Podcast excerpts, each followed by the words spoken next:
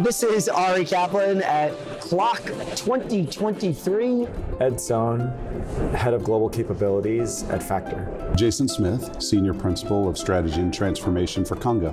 Hi, I'm Jerry Levine, Chief Evangelist and General Counsel at ContractPod AI. Jerry Ting, Evisort CEO. Nathan Cemenska, I am the Director of Legal Operations and Industry Insights at Wolters Kluwer ELM Solutions. My name is Oscar Vega, Executive Vice President of uh, Global Sales and Marketing for KL Discovery. Roger Pilc, President of Epiq Legal Solutions. How has legal talent changed? What aspect of transformation are legal operations leaders most interested in? What's the most common question you've been asked at this year's CLOC Conference? How do you see CLM evolving?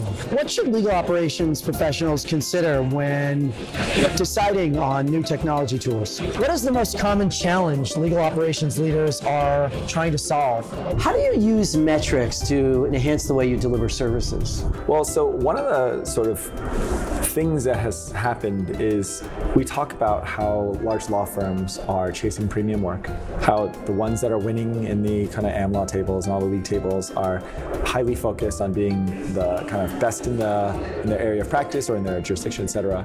And so any lawyer that joins the law firm really is increasingly going to a place instead of like a full service firm that's like relatively competent in a number of things, is generally joining immediately the elite ranks because of how they're all trying to focus on very specific kind of like practice. There's this weird like mismatch that's happening as the legal talent pools are becoming more sharp and differentiated, and then they transfer from one to the other, where you just immediately have like an interesting mismatch. You know, I see a lot, I see focus, uh, people focusing on the process more than ever now.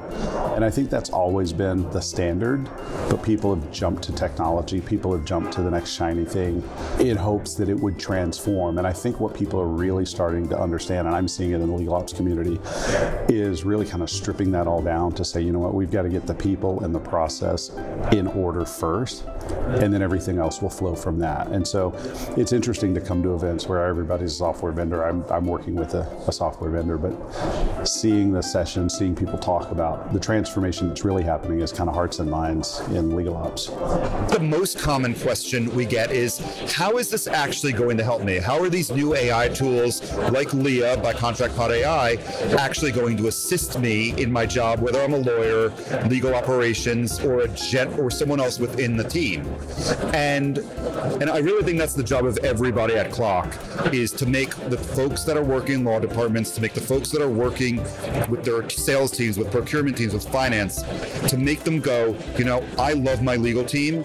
They're doing a great job and they're turning things around and they're making the company shine. I think CLM up until this point has been under this false narrative that it's a monolith when it's not.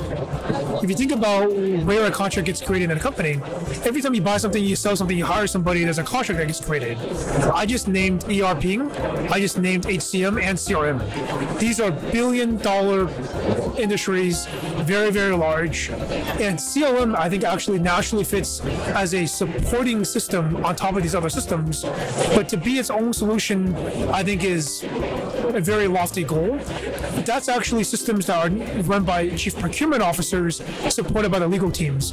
And so for CLM to really re- realize this vision, I think CLM companies, including Evisort, needs to think about data and how we work well interoperably with other systems. If we don't do that, we try to own the data, we try to lock down the workflows, we're going to be a niche solution, a cottage industry for a very long time.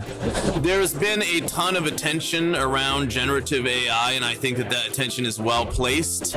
But it is also important to remember that most corporate law departments are not getting anywhere near the full value out of their existing technology. In my opinion, there's 10 to 20 years left of runway. Uh, just in my space, e-billing, when you look at budgeting, when you look at AFAs, when you look at managing hourly rates, when you look at AI assisted invoice review, when you look at running panels, there is still so much to do. And we need to look at the AI stuff and the generative AI, but we also cannot stop paying attention to the things that I just mentioned. A lot of the challenges that a lot of legal professionals are looking at is, you know, this intertwined uh, challenge of compliance, but also dealing with disparate uh, technology systems and trying to find a way to bring them together to drive efficiencies, address challenges with workflows, but also uh, drive cost efficiencies across to make it easier for many of their internal customers